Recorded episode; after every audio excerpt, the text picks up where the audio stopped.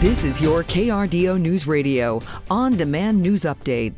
An El Paso County deputy is on leave after crashing into a man in a wheelchair, killing him. According to State Patrol, the deputy was traveling on southbound east or southbound on East Las Vegas Street near the county jail yesterday morning when he struck a pedestrian, wheelchair-bound pedestrian that was moving in the same direction. Trooper Troy Kessler saying that the deputy did try to perform life-saving measures on that man, but he didn't make it. The area of the crash was dark at the time, with insufficient street or ambient light to illuminate the area.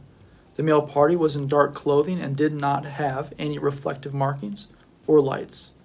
No drugs, alcohol, or speeds are considered factors in this crash.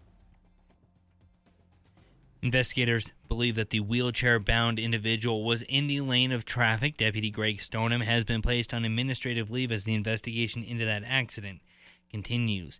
Police in Pueblo want to speak with a couple of people in connection with a homicide earlier this month. The agency asked the public to, for their help in identifying two people of interest in the case, tweeting out some images.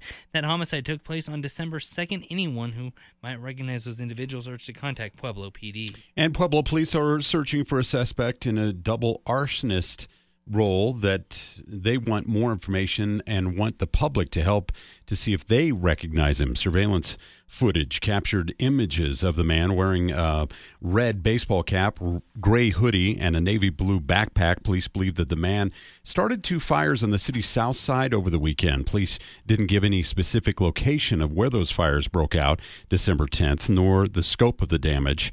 We've got some images of three people being sought over on our KRDO News Radio Facebook page. Survivors of the Club Q mass shooting here in Colorado Springs testifying yesterday on Capitol Hill. The House Oversight Committee hearing about violence and threats against the LGBTQ community. Witnesses saying that hateful rhetoric leading to hate crimes triggered, Democrats say, by Republican led policies like Florida's controversial Don't Say Gay law.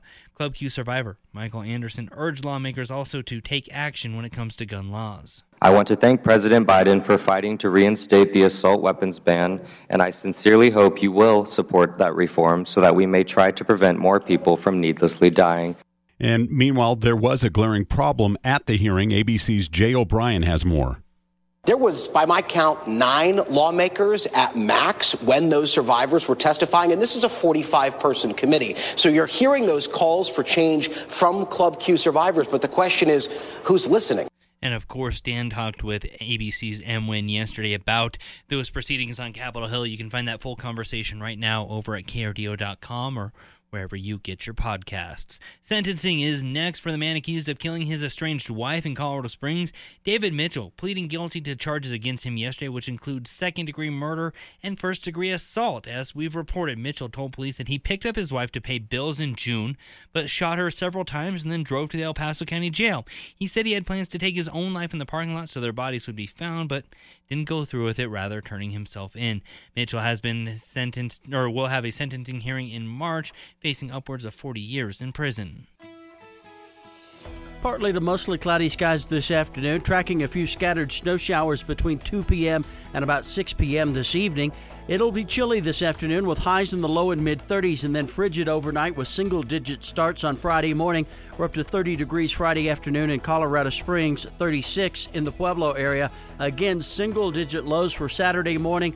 A little warmer Saturday afternoon with highs in the upper 30s and low 40s. From the Storm Tracker 13 Weather Center, I'm meteorologist Chris Larson for KRDO News Radio.